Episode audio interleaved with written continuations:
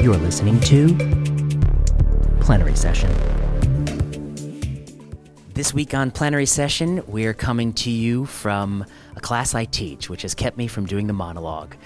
But we do have a great interview in store this week, and we'll be back with the monologue next week. The interview is with Dr. Alex Denes. He's an associate professor of medicine at OHSU, and he has a long career in hematology oncology, practicing for over 30 years. And he's going to share some reflections about that long tenure. Hope you enjoy it. Stay tuned.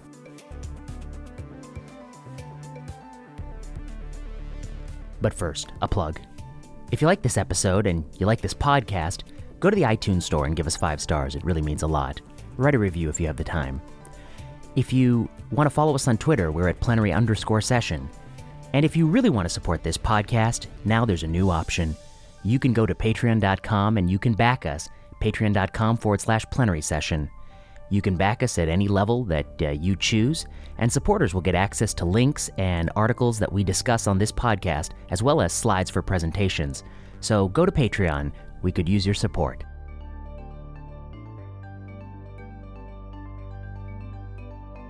I'm back here in plenary session HQ with Dr. Alex Denes. Dr. Denes is an associate professor of medicine here at the Oregon Health and Science University. He's a practicing hematologist oncologist, and he truly keeps up an active interest in all of hemonc. He is originally from Hungary. He came to the United States and did his medical school at the University of Missouri. He did his residency at Hopkins University and his fellowship at Washington University in St. Louis. He was on the faculty at WashU St. Louis for over 30 years. And then in 2015, he came and joined the faculty at OHSU. Um, he has family in the area. He has a son who's a practicing physician in town. And Dr. Denes and I were talking very recently. And uh, what what came up? Um, you had mentioned to me that you had listened to a few episodes of the podcast and, and you liked uh, much of what you heard. Um, and you mentioned that it would be interesting to talk to someone who has had a long um, uh, tenure in oncology to kind of give some historical perspective. What has changed over the last 30 years? And I realized that person was you. well, well, Dr. Denes, thank you so much for coming. Thanks, Vinay. I'm looking forward to this interview, and I really enjoyed listening to your podcasts. And that's not a paid promotion or anything. That's all right. We'll have yeah. we'll ha- I'll, ha- I'll have you uh, receive your check later. Uh, um, but no, I really appreciate it. I thank you so much for listening. Um, I think it's um, I, do really wonder what you what you think about it, and so we'll talk about um, we'll talk about a lot of topics today. I guess I you know I guess first off the bat, um, you've been doing this a long time.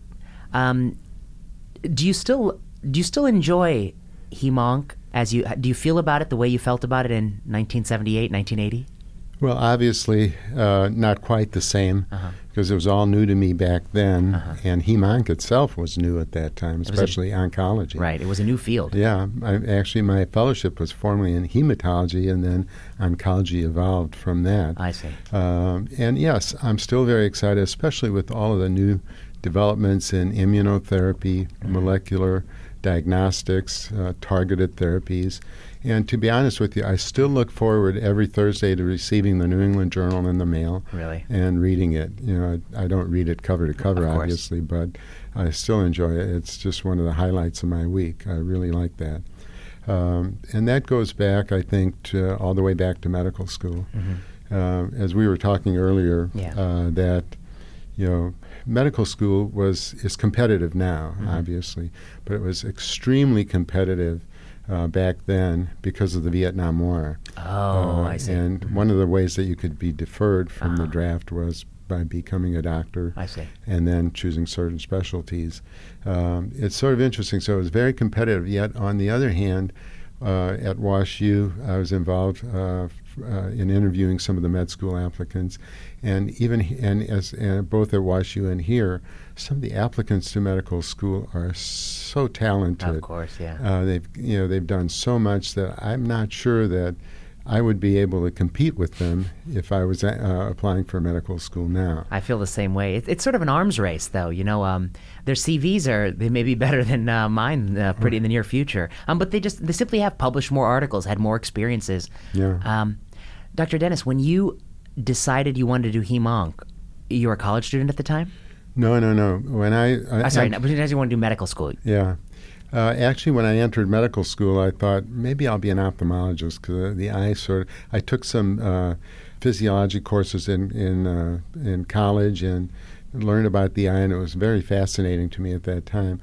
But I, will tell you what I think led me to a career in hem, in hemonc. Uh, two things. One, uh, at the University of Missouri, the hematology division had a little poster um, of the case of the week, which was just a very brief synopsis of a history, and then either a blood smear or a protein electrophoresis strip or a, a bone marrow uh, aspirates or biopsy smear, and you had to guess the diagnosis. And I really enjoyed that. I really actually enjoyed looking at blood smears and, mm-hmm. under the, and bone marrows at, under the microscope.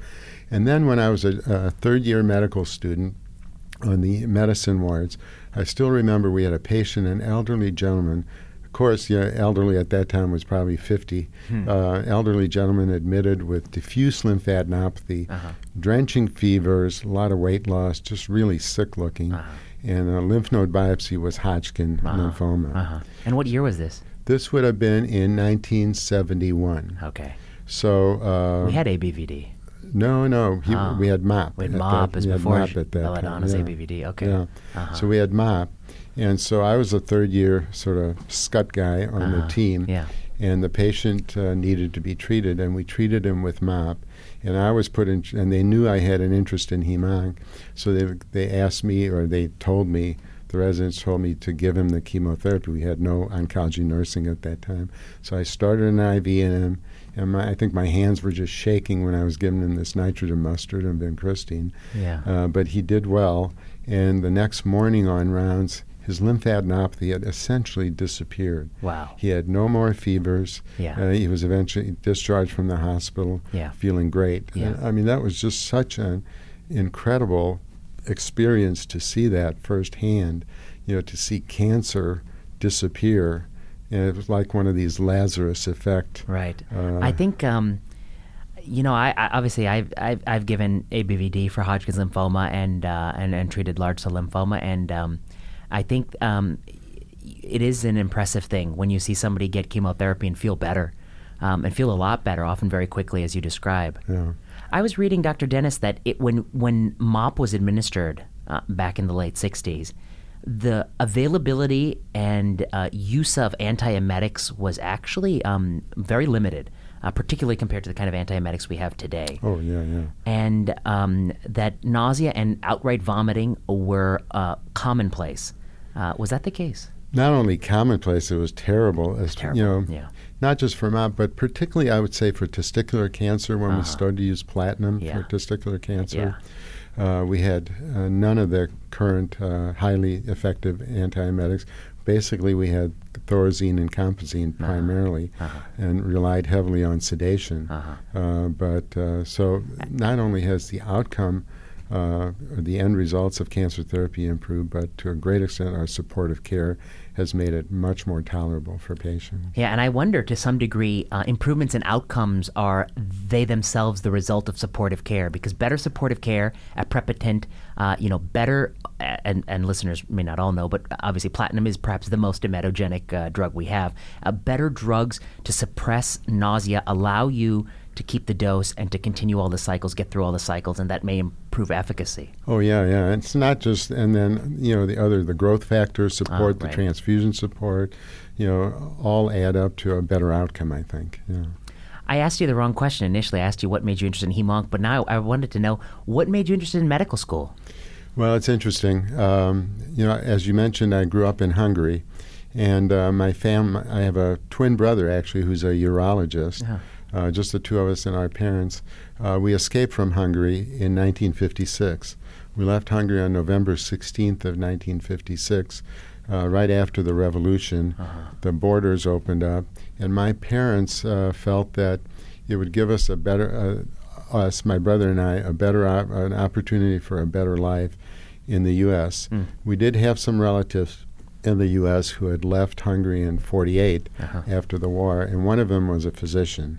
And I think he was a role model for all of us uh, when when we came over. And uh, you know, I I think I've just always wanted to be a doctor. You did uh, at an early, yeah, uh, even at an early age. I entered uh, WashU as an undergraduate with a pre med major Mhm. and took a pre med courses. So you know, I think I always wanted to be a doctor. I see. And uh, but your parents themselves, they weren't physicians. No, my dad was an attorney and my mother was a housemaker. Yeah. Did you grow up in St. Louis? Yeah, uh, we came to St. Louis in 1956, Uh-huh. uh, and then grew up in St. Louis. Uh, met my wife in St. Louis. She was born in St. Louis, and uh, All your kids were born in St. Louis. no, no, no. Oh. Uh, two of them. The last two were born in St. Louis. The first one was born at Hopkins. Hopkins. Mhm. And the second one was born in Phoenix, Arizona, because between my residency and fellowship, again, this was because of the Vietnam War, I signed up for two years with the CDC Oh, you did. as a, and was an epidemiologist with the CDC Mhm. uh, as my sort of military service. I see. I was stationed in Arizona, and that's where our, our son, who's the surgeon here, Mhm. was born. I see.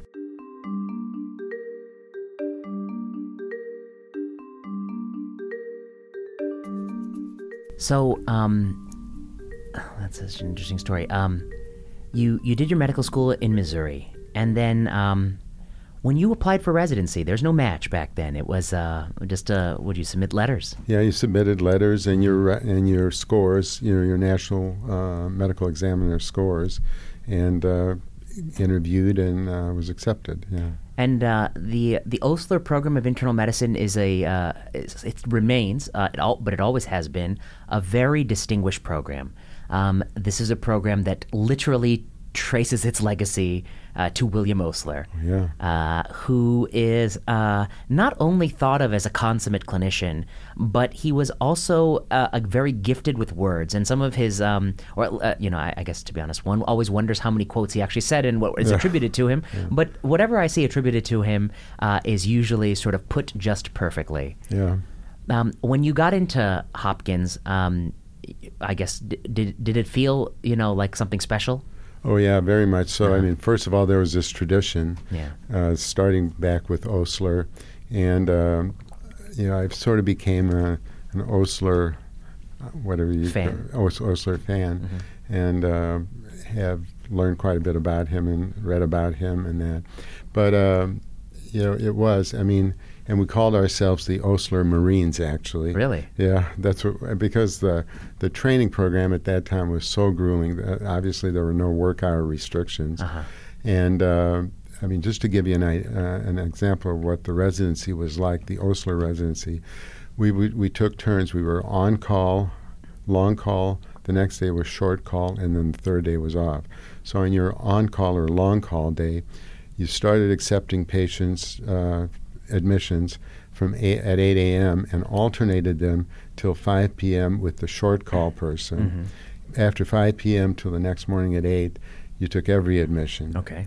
and then then you switched so you were up all night, basically. Right. Then we, that was your long call day. Then came your short call day, where you alternated admissions with the next on call Okay. resident till five. So you maybe f- got finished with your notes and everything by midnight or one. Got home.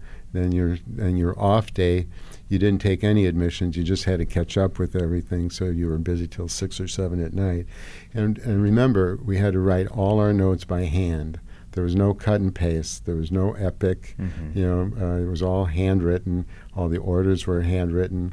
And in addition, uh, we had, I mean, the, the tradition of that residency was that uh, when you presented that patient the next morning to the attendee, you had to have a blood smear in the chart, Uh-huh. a Wright stain. You did your own blood smear, you did your own Wright stain. Uh-huh. We had a little lab on each floor.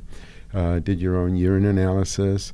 Uh, if there was some sputum or whatever, you did your own uh, gram stain for that.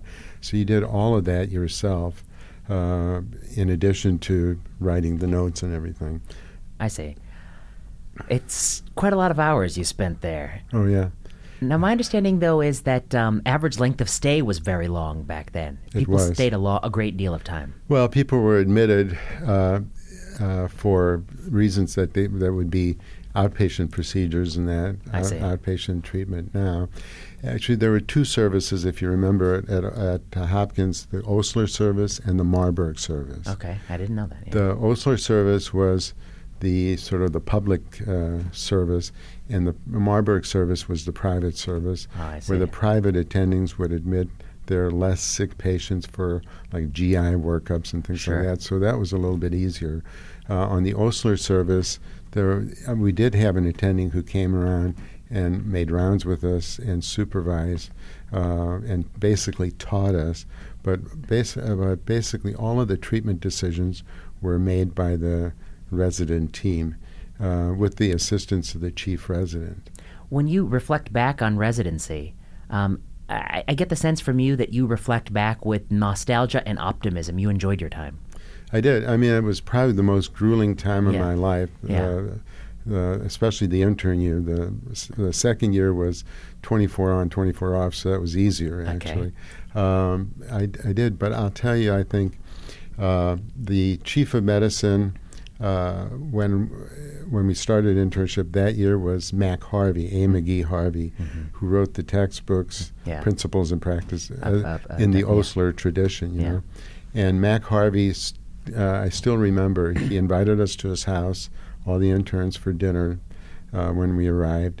And he said, Boys, there's just one thing I want you to learn during your internship, and that's to recognize when a patient is sick. If you can do that, you'll be a successful physician. I see. And I think that's that has stuck with me, uh, and I think that's that's a very important principle. Um, are you still close with colleagues, students that you went to school with or you did residency with? I'm close, uh, particularly with one fellow, uh, one of my colleagues that I was in residence with. He also went into oncology, Uh-huh. and he's practicing in Baltimore. He stayed in Baltimore, but we stay very close. We talk on the telephone, oh, once or twice a month, and Uh-huh. we visit each other. So I stay very close with him. A couple other ones uh, in my residency less close. Uh, you know, I- even though um, you know we trained many years apart, I have the same sort of um, relationship with people I trained. I find that um, there's something about having gone through these uh, things together uh, that makes you very, very close. And um, it's kind of a very deep friendship that, um, as you get older, it's um, tougher to to end up as close friends with someone as the people you trained with. Yeah, I think you're right. I think because we relied so much on each other Uh-huh. to pull us through, especially when To get you through had you know five admissions in two hours, or, you know, sepsis, infarct, pulmonary edema, ketoacidosis, you know, bam, bam, bam, bam, bam. You know. called your friend and said, "Could you help me out?" or something like Yeah, that. yeah, yeah. you'd say, and you know, even if he was a short guy and you were really backed up, he'd stay and help you out. you know. Really? So uh, it really bonded us, I think. And and when you trained, was it uh, to get the admissions? Did you carry the pager? Was it telephone system? How did they? Uh, at that time, we had a pager. Okay. It was a voice pager, A voice pager. Okay. not a not a digital pager. Uh-huh. It was a voice pager, uh, but also an overhead uh, paging system. really? Okay. Yeah. Yeah. Wow. And um, I think the handwritten notes, you know, people um, are very critical of handwritten notes. And um, this may shock you, but um, even uh, just over a decade ago when I went to medical school um, at the University of Chicago, it was in the last years before we had gone fully digital. And although some things were digital, like the reporting of lab results and the uh, visibility of imaging, uh, some things were still handwritten and notes were still handwritten. And when I trained as a student, we would get several pieces of green paper and you would template your note before rounds. And that meant you had to write in a neat handwriting. You had to fit it in the box that was, you know, for uh, assessment for plan in an H&P, for instance, or subjective, that box. You kind of had to fit it in that space. Um, and I guess I would say that without a doubt, there are advantages to the current record. We can find things. We can find things that we were very difficult to find. But one thing that was nice about the old way um, was it forced you to really be succinct, to think twice about what you want to say, not to copy and paste, but to actually, you know, put it in your own words because you had to have write it, and your your finger would get that little thing on the end of it if you Yeah. you know if you were writing too much. Um, I don't know. How do you feel about it? Is it sort of there are pluses and minuses to both? Yeah, I think so. I think uh, you know tr- it's.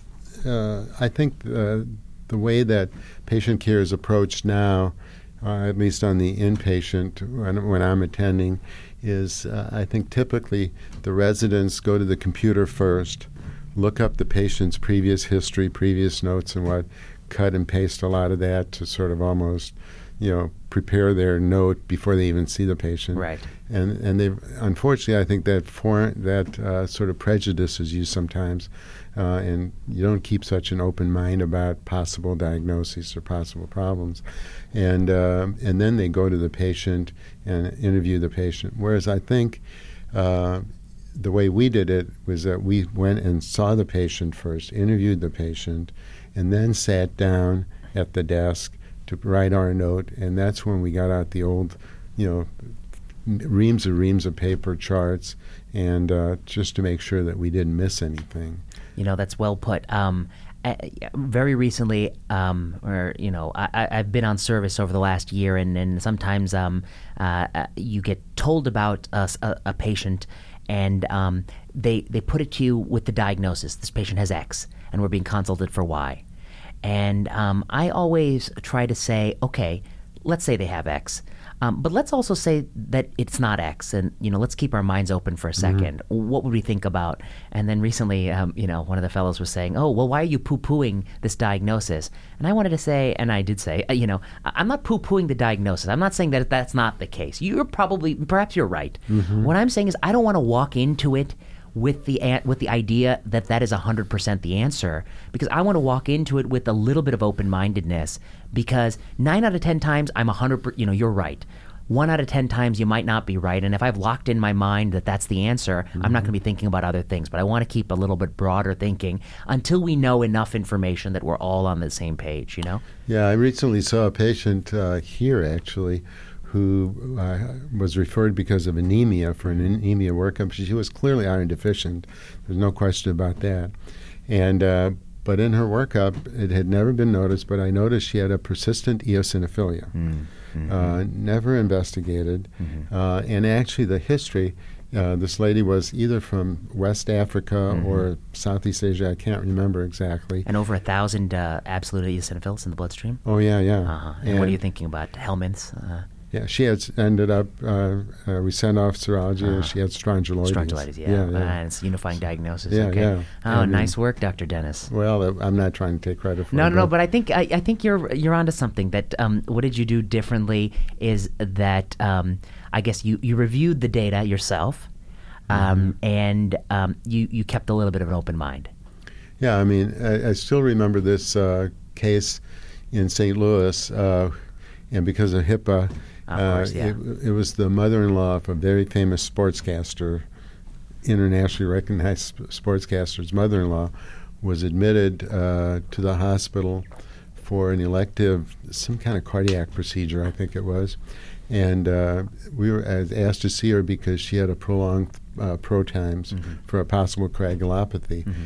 Well, uh, that turned out to be not important at all. But on examining, just on examining her, she had this gigantic spleen that nobody had ever felt, mm-hmm. and it turned out she had a marginal zone lymphoma. Right. You know, uh, completely un- unanticipated. And know. we and we can do something about that often. And oh, yeah, uh, and yeah. you took her to splenectomy. Yeah. Yeah. Exactly. And, and, yeah. That often did, does quite the trick. Yeah. She did great. Great. Yeah. yeah. Um, and talk for a minute about that. This is something that you and I have talked about. Um, physical examination. Um, sometimes I fear that these days um, people walk away with thinking that a good physical examination is a PET CT. Uh, would you would you be able to say that you know there is a value to the physical examination, not the PET CT, or how do you feel about it? Well, I think a couple things. One is that, and I've told uh, you know on attending rounds, I've told residents, uh, you know, you're not sure where you're going to end up if you're out in some rural hospital and there's no PET scan, there's no CT scan, you know, how are you going to rely on trying to diagnose an illness? Mm-hmm. And so I think you, I think we have to use our innate skills uh, to do that. Uh, one thing that's uh, that I think is losing its importance is the physical exam, as you said. And I'm not blaming anybody, right. but I think you know if somebody hears a murmur they're not interested in really trying to characterize it because they can get an echocardiogram Right. Often the same day within a few hours, right? within an hour or two and, Right. and have the, possibly have the answer. Same thing with an abdominal mass or uh, or some abdominal symptoms. Just get a CT scan. Headache, you know, don't worry. You know, I don't think pe- I don't. I'm not even sure neurologists even do very thorough neuro exams As they once did, right? Yes, Yeah. they once did Yeah. because of the MRI. Right. Um, what's what's astounding to me is that at Hopkins they had a um, a ledger of uh, admissions to uh, the admissions to Johns Hopkins Hospital in the late 1890s and that, uh, and uh, and in this ledger they ca- they had these unbelievable diagnoses, and they had no X-ray at that time. I think very limited laboratory. It was all clinical history and physical. I mean, they had diagnoses in this ledger like tuberculosis of the left kidney, okay, right. things like that. You know, it's just um, it's just astounding. I, when I trained in residency, there was a, a, a senior physician who was, um, you know, sort of tried to teach us many times how to palpate a kidney, and um, you know, he kind of took pride in that.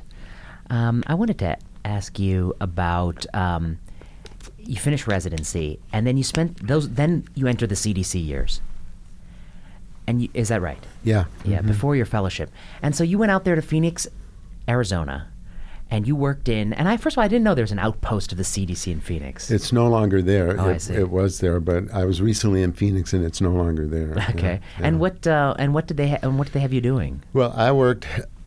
it was interesting when when you joined the CDC as an EIS officer. Yeah. Uh, the Epidemiology Intelligence Service. They had sort of a, a job fair where different uh, organiza- different branches of the CDC try to recruit people, and I, I was drawn to this uh, uh, hepatitis branch of the CDC, which was located in Phoenix.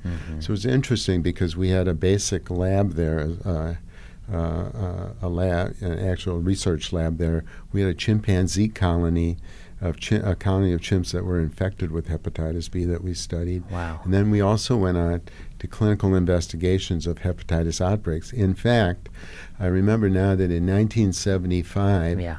I came into Portland. That was the first time I ever uh, came to Portland I see. to investigate a foodborne outbreak of hepatitis A at one of the uh, Middle Eastern restaurants here in, in Portland Wow. In '75. in 1975. so in yeah. '75, correct me if I'm wrong. They were uh, there was hepatitis A, hepatitis B, and then non-A and non-B hepatitis. Right, non A, non B hepatitis. Which yeah. we now know is a C, D, and an E. Yeah. Minimum, at least, Uh-huh. maybe perhaps even more. Maybe more, yeah. Yeah.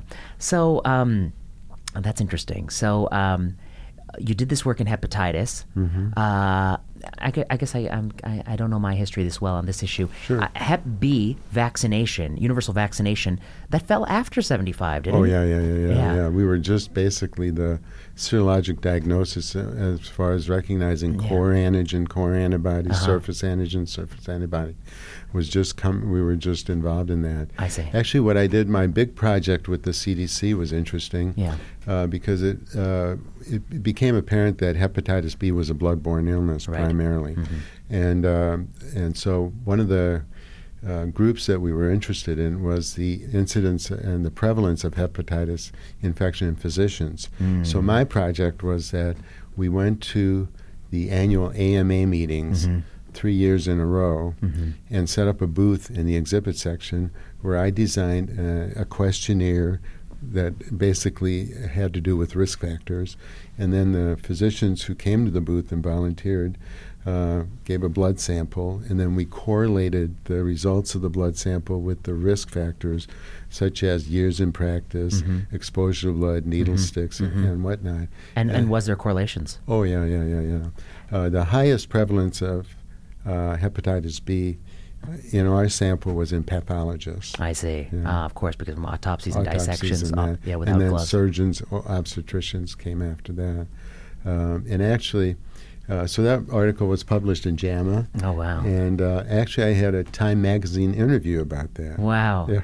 Oh, that's wonderful. yeah. And this is in the late 70s, Yeah, between 1975 and 1977. 75 and 77. Mm-hmm. You know, I had a um, senior physician at the NCI who worked there for also over three decades. and he talked to me about um, some of the things they were doing uh, between 1982 and 1988.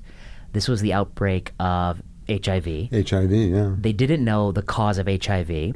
Um, I believe at the time they referred to it as GRID, a gay related immunodeficiency. Mm-hmm. Um, they were told that it's not bloodborne initially, um, and this uh, senior faculty would talk about how remembering doing codes on some of these patients, having blood spill over his bare hands, Mm-hmm. um, and it. Um, and he said if it, if it speaks to anything, it speaks to the fact that this was not a highly communicable um, disease. Otherwise, I would certainly have had it. Um, and in those days, in the 70s and the 80s, um, even when performing um, certain um, bedside procedures, the use of gloves, universal precautions, that had not yet um, come into vogue. Is that fair to say? Well, I mean, uh, yes and no. I see. mean, we recognize that that was important, Uh-huh. uh, but it, you're right. Not many people uh, uh, adhered to that. Mm-hmm. In fact, I remember one time when I was uh, uh, during my fellowship, one of the early bone marrows that I was doing. I think it was a pretty obese person, and I was really having a hard time getting, uh, you know, trying to get a bone marrow sample. And so I asked the nurse. I said, "Please call Doctor so the attending to help." So he came storming in the room no gloves, nothing. Grabbed the bone marrow biopsy needle, stuck it in, took a sample, and left. that kind Yeah. of cav- yeah, kind of uh, gung ho attitude. yeah, yeah.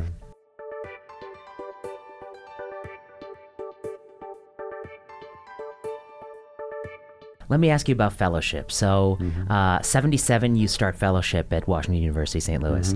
Um, obviously, today it's a very distinguished and venerable place. Um, and even back then in the 70s, it was still known for being just a world class cancer hospital Primarily for hematology. for hematology. I see, Uh, right. uh, Dr. Carl Moore had been head of hematology, Mm-hmm. head of uh, internal medicine, chief of medicine uh, for many years, and he was uh, obviously a very renowned hematologist. And it, so it's primarily a hematology uh, uh, powerhouse, but primarily in basic science of hematology. Uh, th- when I was there, the co-chiefs or co-directors of hematology were Dr. Phil Majerus and uh, Stuart Kornfeld. Oh, wow. Dr. Kornfeld, yeah. of course. Dr. Denes, during your fellowship, you know, and afterwards, I actually don't know, um, your practice at WashU, what was your practice for all these years? Well, uh, when I started out, uh, so I, I finished uh, in 79 or so, and then I stayed on the faculty there uh, in a clinical position, uh, basically seeing patients and uh, teaching. And then at that time, um th- there was really no oncology. It was just a uh, Burgeoning very field. burgeoning field Yeah. uh, at, at WashU. And to be honest with you, the focus was so much on basic science that the clinicians were really underappreciated. Mm-hmm. So I actually left WashU, the, the full time faculty of WashU, for uh, about 15 years Oh, I see. and joined a private group in St. Louis, but stayed on the teaching the Ah, adjunct, yeah. adjunct faculty and actually had fellows rotating through my practice. oh, and that wonderful. Yeah. and uh, and then when they decided to uh, go ahead with a uh, major uh, imp, uh, effort in in oncology and formed the Siteman Cancer Center. Right. And in 1999, I went back, and then I stayed there I see. uh, for the duration. for Yeah. another yeah decade. I see. And so, what was what was the private group like between in the 1980s? What was that like to practice? Well, I mean, um, it was much different than now because Uh-huh. partly because we had so many patients in the hospital. Uh-huh. a lot of the chemotherapy regimens Were inpatient. were, inpatient Uh-huh. regimens rather than outpatient regimens, and uh, obviously uh, we didn't have all the supportive care that we have now. So patients were very, very sick, uh, and uh, you know, pain pain management was di- was much more difficult then. Mhm. We didn't have these sustained release uh, or slow release Narcotics, yeah. narcotics, and Uh-huh. that. So it was different. Yeah. And um, my understanding is that, um, and you tell me if I'm wrong, but many providers who've practiced um, in these years talk about. Um, listeners may not know this, but uh, the first cancer blockbuster drug was Taxol, 1999. The first cancer drug that in one year earned more than a billion dollars. And in the 80s and 70s, um, and even the early 90s in oncology, the majority of clinical trials are NCI sponsored or run by cooperative groups. Um, the industry involvement is relatively low. Very low. Very low. Um, the number of novel drugs that come to market are not certainly not the pace we've gotten in the last year. Mm-hmm. Um, it's it was a different field in this in that respect. Um, that um, it it wasn't a clinical trial heavy field. Would that be fair to say? Uh, yes and no. I mean, uh, there were obviously clinical trials in the major diseases. I see. Uh, you know, in lymphomas, yeah. breast cancer, and uh-huh. whatnot. Uh-huh. but you're right. Um, it wasn't to the extent that we have uh, hundreds, if not thousands, of trials now. Mm-hmm. I guess that's, a, I mean, obviously that uh, makes me think about the uh, seminal paper by Rick Fisher and colleagues, which was ProMACE versus CHOP versus um, MBACOD uh, in the New England Journal of Medicine in 1992, I think. Yeah. Um, that must have been one of those early trials um, that that was the trial that obviously showed that CHOP uh, you, you couldn't beat CHOP. And before we started talking, you were telling me about um, you know reflecting back about 30 years um, some of the fields in which you feel like we've struggled, and um, you know, and what what are those fields? If we could talk, yeah. I think, as we as we mentioned earlier, I think uh, obviously there have been tremendous advances in the management of many cancers. I mean, you take a disease like multiple myeloma. Mm-hmm. When I was a fellow, the only therapy that we had for uh, multiple myeloma was Alkeran or melphalan and uh-huh. prednisone. I see, yeah. And then when patients failed that, uh, and they were still in pretty good shape, we usually uh, gave high dose yeah. cytoxan. Right. You know, uh, and that was pretty much it. Um, then, and that was also the very early days of bone marrow transplantation. Mm, I see. Uh, one of my attendings at WashU was Jeff Herzig, who mm-hmm. was one of the forefathers of uh, transplantation. So we had a lot of interest at that time in, at WashU. Mm-hmm. But you take a disease like multiple myeloma, the median survival at that time was maybe two years, uh-huh. I think. Yeah. And now it's seven like plus, seven plus yeah. years. Yeah. lots and lines and lines of therapy. Yeah. For renal cell carcinoma, yeah, you had we nothing. had Megace. A Megace. Megace. Oh, right. We had Megace was Megace, the only yeah. drug that we used. Now look at the yeah. potpourri of, of uh, treatments that we have. So I mean, it's it's just exploded in the last you know 10, 15 years, mm-hmm. which I think is uh, is of some concern to me in one in the respect that uh, I don't know how community clinical oncologists are going to be able to keep up adequately with all these different. No, that's therapies, a fair question. I mean, it's know? a lot. I mean, it's uh, a lot. Yeah. I think I was just looking at the article by um, Gideon Blumenthal and Rick Pazdur that came out in Nature Reviews Clinical Oncology, and I think they're talking about something like you know 30 to 40 drug approvals in the last year. We're talking about new and supplemental. Oh, uh, sure. Uh, that's a lot for someone who is already four days a week seeing patients eight to ten hours a day, yeah, yeah. Um, at least four days a week, maybe five days a week. Um, to keep track of them all, and then to learn the nuance of like when they should be used, in what order, what sequence. Yeah, exactly. And now getting back to your yeah, yeah, no. uh, uh, comments about the disappointments, let's say, I would say that acute leukemia is somewhat disappointing. Obviously, we have transplant now, which was just bur- in its early days back then. But basically, the induction therapy for acute leukemia, ad- adult uh, AML, is basically seven and three. Yeah. You know, I mean, we've tweaked it. We have better supportive care. Patients do better. We have better patient selection. Um, but it's basically still seven and three. Yeah. If you look at testicular cancer, yeah. you know, uh, it's still BEP. you know platinum yeah. BEP. Yeah. You know, which the which Einhorn came up with yeah. in the early '80s. Yeah. You know, uh, and and I, I think one an, another disease in particular was small cell lung cancer. Mm-hmm. I clearly remember. So remember, this was the days when CHOP came out. Yeah and AMAP for Hodgkin's lymphoma, yeah. these combination yeah. regimens. We had all these acronyms. Yeah, yeah. You know, if you open the journal, the Journal of Clinical Oncology, you just read one, you know, ProMACE-CytaBOM, uh, you know, MBACA, da da da, yeah, you know, yeah, all yeah. these acronyms. Yeah. Um, but um, and small cell lung cancer had such a high response rate yeah. to chemotherapy. At that time, we were using CAV, for example. Yeah. uh, had such a high response rate that we thought we were also going to be able to Cure cure, that Yeah, yeah. within the next couple of years. And actually, we thought we would be able to cure it with stem with bone marrow transplant Yeah. and high dose chemotherapy, and it's been totally disappointing. I mean, we can cure maybe five percent. You know, I mean, people, you know, literature says you know twenty percent, but Uh-huh. and here we're talking about limited stage where they get consolidative radiotherapy, Yeah, right? Yeah, maybe we- absolutely. we can cure maybe there's a tail on that curve, right? There is a tail on that But an curve. extended stage, you know, the only drug approved, uh, you know, the, the, the drug approved uh, atezolizumab with a very modest improvement in that, uh, Yeah. what IMpower133 uh, Yeah. randomized trial.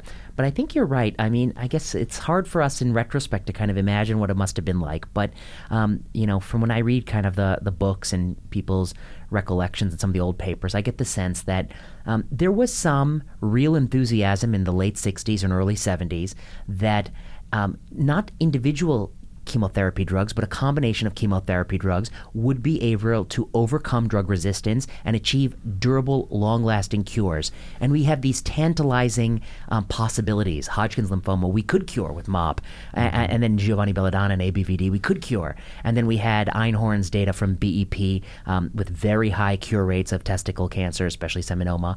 Um, and then we imagine, like in small cell, you have a 90 plus response rate, and you think it's just like one more drug, and I can eradicate the, this clone, and I Exactly. can, yeah, Yeah. and uh, and then now 30 plus years later um, to have a drug the la- only drug in the last 10 years that gets approved on the basis of an os benefit is something like two points some months at tezo um, and and here too, I think in this particular small cell, immunotherapy has disappointed people because you have a cancer um, that is, you know, just uh, just a mess, uh, you know, a genetic mess with tons of antigen on the top, and you're still getting these kind of very lackluster response rates. Yeah. Um, I guess it is kind of frustrating and um, humbling, and kind of makes one think of the historical perspective. Yeah, yeah. I mean, I mean it really is, uh, and especially if you know when you see a patient with small cell lung cancer, for example, and they assume that we've made all these tremendous advances in cancer therapy that. And you have to tell them, well, really, in honesty, we're using platinum etoposide, Yeah. uh, which we used 20, 25, 30 years ago. Yeah.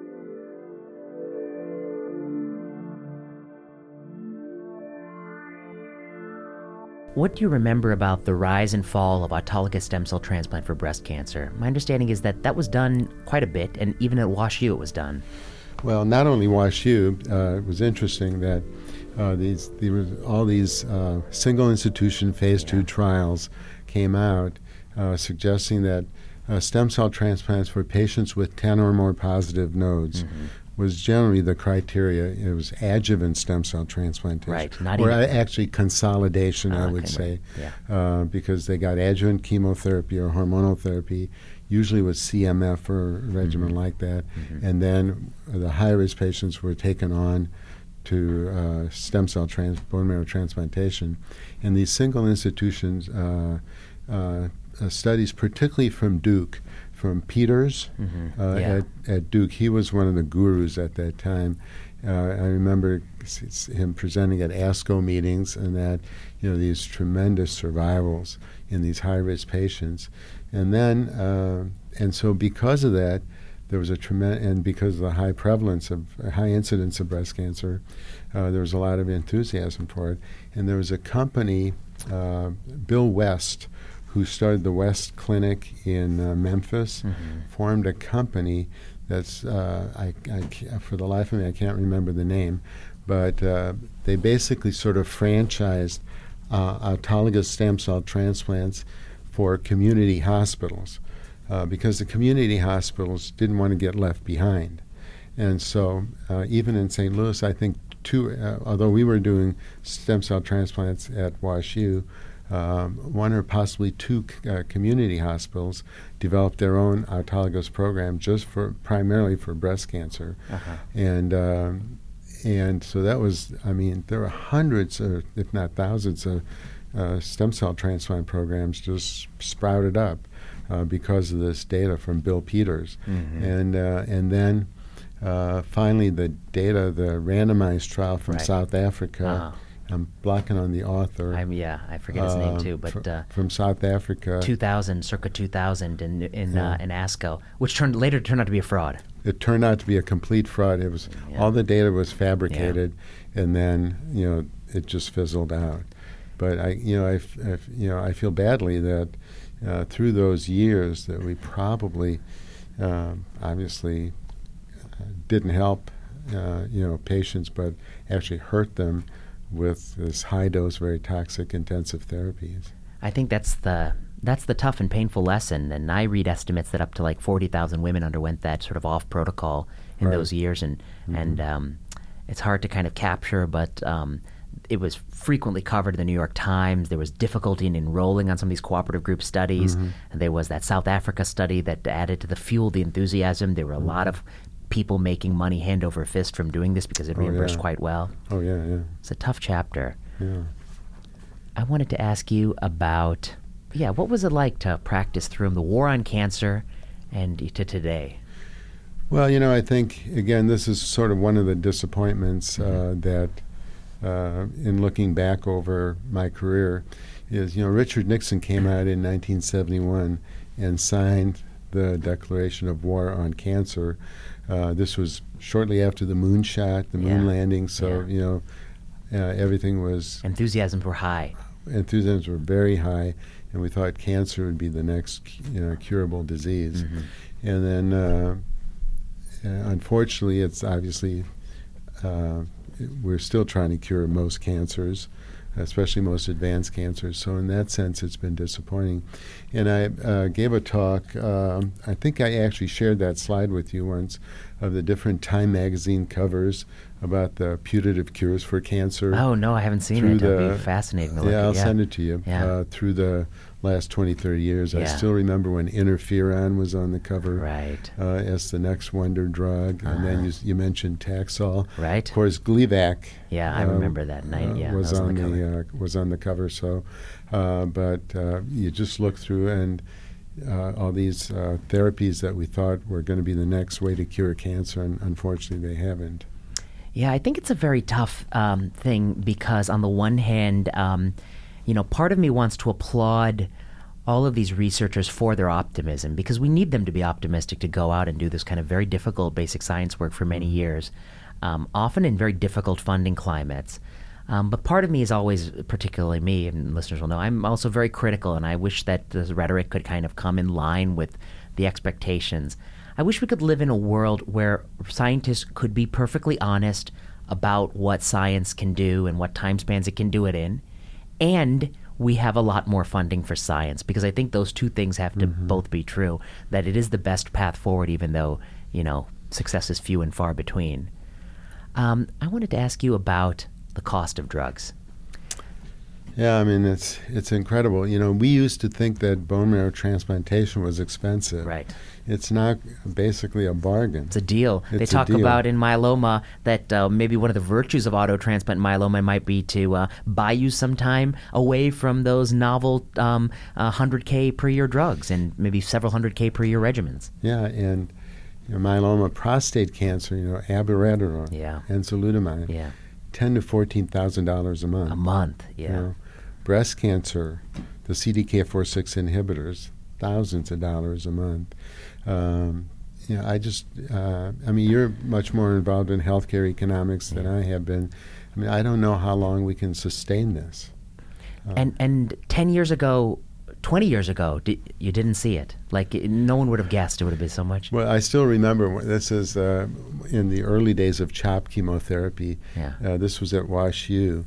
Uh, I had a was treating a gentleman with CHOP, and he came in for his third or second or third cycle, and then the the the department's business manager came up to me frantically and said, you know.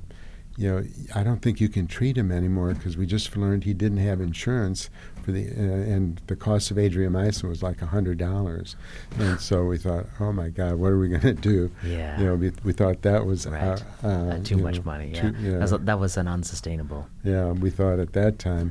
Mm-hmm. Uh, you know, I just don't know, uh, especially the drugs that give you sort of marginal, Yeah. you know, statistically significant yeah. but really clinically question clinically mark. question mark yeah. uh, advances. the know. ramucirumabs, the aflibercepts, yeah, these Yeah, kind of. exactly. I do wonder. I mean, I think that um, uh, we are kind of reaching a breaking point. I think, um, and um, well, just today, the Senate Finance Committee has a hearing on drug prices, and perhaps they'll finally do something.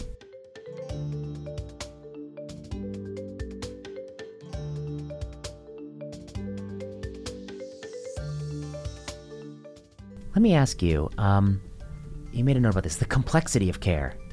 It care has gotten very complicated in oncology. You need to know a lot of things. Timing matters a great deal. Um, has it made it more rewarding, more taxing?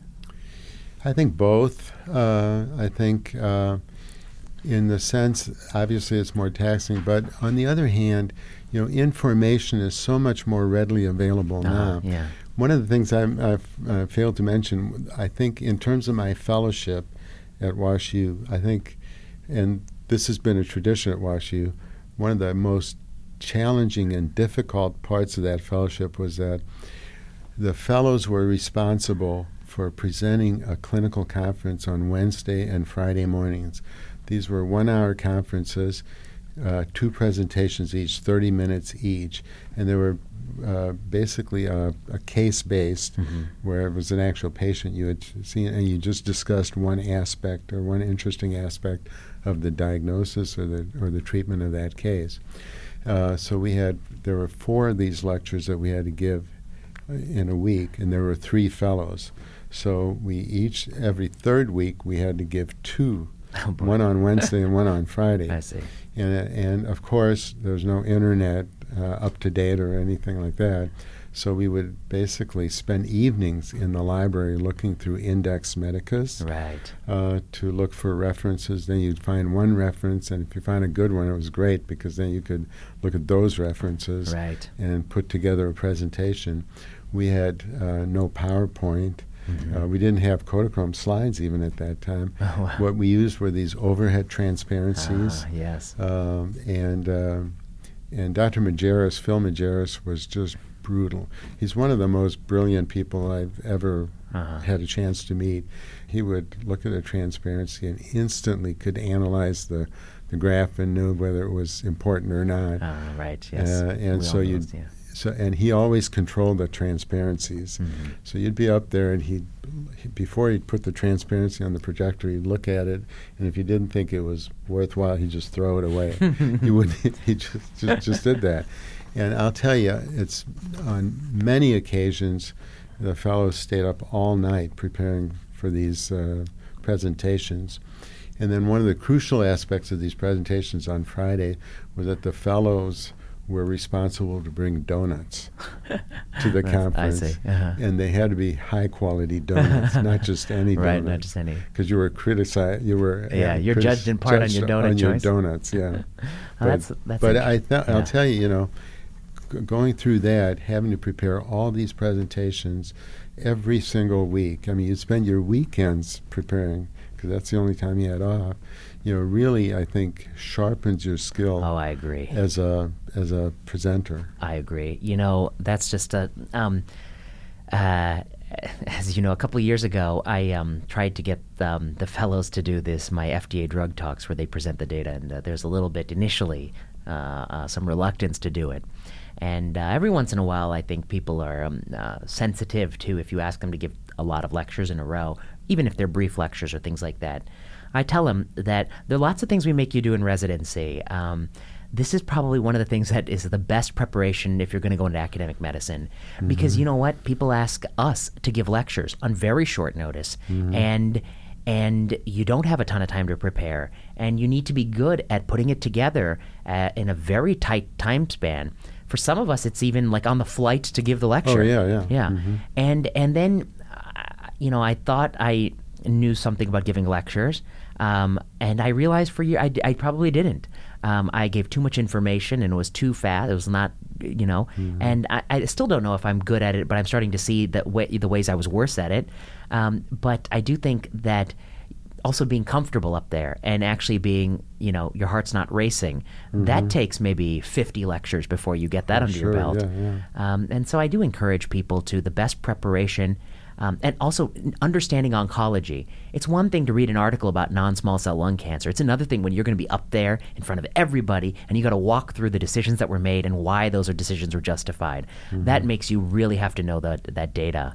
Um, and it's a very good preparation for people who someday plan on giving oral sessions at national meetings, Sure. uh, because the audience there is not always going to be so um, generous. They're going to be very tough, especially if they disagree. Um, so, in retrospect, many years in oncology, um, I guess I would say you still you're still practicing oncology. You still like it enough to practice. Yeah, in fact, you know, uh, I'm practicing here at OHSU, Uh-huh. but also I'm volunteer uh, at the VA to staff the uh, Thursday morning clinics for the fellows because I just like the uh, interactions with the fellows. I think they're, I mean, we're very fortunate here to have Yeah. such high quality fellows Absolutely. and they're hardworking, uh, very productive, and I enjoy the interaction. And one of the things that's most rewarding, I think, f- in an academic career, it ha- occurred uh, just this last week when one of my uh, the fellows that I spent a lot of time with uh, at WashU was just named chief of hematology oncology at Grady Hospital in Atlanta. So he called me up, and I mean, he was almost like a son to us. Right. My wife and I had him over for dinner a lot, and Uh-huh. got to know his family and everything. And so it's really, really rewarding when you see something like that. So he he was your trainee once upon a time. Now he's the chief. Mm-hmm. Yeah, that's Yeah. got to be a good feeling. Yeah, yeah, it really is. And um, and, and the problems and the diagnoses they still interest you as much as they did 20 years ago. Oh yeah, I mean, I'm, just as challenged uh, and uh, try to solve problems, uh, you know, and uh, I enjoy the interactions with the patients. Uh, you know, I spent most of my career in St. Louis, so I was able to follow patients longitudinally uh, after, the, fortunately, the patients that were cured for many, many years and formed close relationships with some of the patients. Uh, and uh, I still remember the other one. I mean, I have so many interesting memories, but one of them was this, uh, uh, and this is where it's important, I think, to to actually treat a patient, not just a disease. Had a lady with uh, advanced breast cancer, uh, and she had uh, recurrent ascites from her metastatic disease, and it came to the point. Uh, uh, that she couldn't come into clinic anymore for drainage, and so I said, "Well, I'll come out to your house." So I packed a plastic bag um, with all the equipment, the vacuum bottles, and all this stuff. Of course, yeah. Went out to her house, and uh, she was laying on the couch. I did a paracentesis on her without ultrasound. Of course, yeah. just based on Right. exam, Mhm. and uh, you know she was much more comfortable at that. As I'm about to leave their house, her hus- her husband says, "Hey, would you like to see our Notre Dame room?" And I said, "What do you mean?" He says, "Well, take a look." So it turned out that her father was Uh-huh. one of the four horsemen Ah, at Notre Dame, and they had uh-huh. this A shrine. a shrine. I mean, it was just. I mean, it's things like that, you know, that uh, are really, you know, make you uh, make the patient interaction very rewarding, even though the patient ultimately died. You know? Yeah, of course. But I think that um, you you did a very good thing to be able to go there, and um, and that's one of the aspects of medicine that I feel like, even though we've had such tremendous strides in so many things, as we talked about, one of the things I feel like that we still um, could do a lot better job is that kind of human touch of being able to go to someone's house and make some of these things easier for people. Um, I'm sometimes kind of, um, I guess, in awe and also kind of. Um, boy, uh, overwhelmed at the thought of the amount of things a patient with cancer has to keep track of these Oh appointments, the visits, how to get here, coordinating this. Um, it's almost uh, overwhelming to me when I just try to imagine what it must be like to have a to to feel weak and tired and and still have all these things. And I wish we as a healthcare system could do more things like what you talked about. Send you know go to someone's house and do a paracentesis in, in on the couch because we all know it can be done safe, quite safely. You, you don't need an ultrasound to do a, a para with a large volume para. It's, Yeah. it's a very simple thing to do. Um, I wish we could do more of that, and um, and there's still ways there. You know, obviously, there's still a great deal of kindness and humanity in this profession. Um, but that's just such a touching example, and I really commend you for doing it. Well, you know, and I would do it again. You know, like you said, it was an easy procedure, Yeah. and it just uh, took a little bit of, out of my time, but you know, made this woman feel so much more comfortable. Yeah. You know, uh, the other thing I'll, I'll caution the young listeners Yeah. is that we shouldn't, uh, I guess, transpose our value systems into those of our patients. Mhm. Should uh, respect our patients' value systems. And this became, uh, I, I realized this. Again, this was uh, shortly after. Uh, no, it was during my fellowship at WashU. Uh, back then, uh, as as we said earlier, myeloma was a terrible disease. Patients were in the hospital with fractures all Yeah. the time and Mhm. bone pain and everything. I still remember we had a patient uh, on our service who was uh, probably middle aged, very advanced myeloma, in for pain control. He was on one of these alternating pressure mattresses because he couldn't even turn. He was in so much pain. Yeah. And so the attending asked me to go in and talk to him about end of life care and and and those issues. Mhm. So I I go into the room and uh, and I had known this patient. I go into the room and he's laying there in bed, and uh, I, I you know introduce the subject by saying you know. Uh, you know, I, I realize that your quality of life is is very, very poor now. You're in pain. You're in bed. You can't go move. You can't get to the bathroom or anything. And he looks at me and goes, "Doc, what do you mean my quality of life is terrible? I get to see my wife every day. I get to see my grandchildren every day and hold them and kiss them. My quality of life is great. Mhm. You know, it just was a like a light bulb going off. Right. You know Yeah. that here I assumed, Right. Right. you know, that uh, that this poor man would want to end everything. Right. Uh, but uh, on the other, but, and it was just the opposite. right? Yeah. And I think that's something that um, uh, uh, that uh, it's it's it is an important lesson that we learn, which is that um, I think those of us who are fortunate enough to be very well um, often have the idea that quality of life is greatly impaired in states of disability and illness, um, but um, talking to patients and a wealth of empirical data suggests that there's quite a bit of quality of life, um, even in disability, and um, and and often it means a great deal. And uh, and we would never want to kind of put our values on top of someone else. So that's really a great take takeaway point. Yeah, that's right. I mean, I, I still remember that scene. Yeah. Dr. Alex Denes, thank you so much for doing this. Oh, my pleasure. I think it's been a fascinating discussion, and um, I think um, I guess um, what gives me the the great um, joy is to see you, um, someone who's done this for for so many years. Um, and uh, you know, I guess I, I should tell listeners when I run into you in the hallway, um, you know, you I can tell you're enthusiastic about what you do and you're telling me about some challenging situation you guys faced on the wards and you're talking very excitedly about um, you know some new project you're working on and um, uh, th- that makes me feel really good uh, because I'm you know many years behind you uh, in footsteps but um, I look forward to uh, and it gives me great joy to see someone um, really take pleasure in being a part of this profession for so many years and uh, who still energized by it every day. And you know and i know when i talk to the fellows uh, they love rounding with you because they love hearing the kind of wisdom that comes with having having been here and seen a lot over many years. Yeah, it's it's been a great career. I would uh, do it again in a heartbeat. I'll tell you that. Yeah.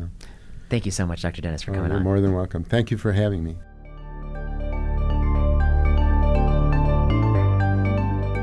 You've been listening to Plenary Session. Plenary Session is a podcast at the intersection of medicine, oncology, and health policy. I've been your host, Vinay Prasad. If you like this podcast and you like this episode, go to the iTunes store and give us five stars. It really means a lot. If you have the time, write a comment. If you want to give us feedback, you can follow us on Twitter at plenary underscore session, or you can send an email to plenarysessionpodcast at gmail.com. We like to know what you're thinking. What could be, be better? What topics could we cover? Um, how can we improve? Finally, Plenary Session owes a debt of gratitude to Kiana Klossner, Audrey Tran, and Ian Straley.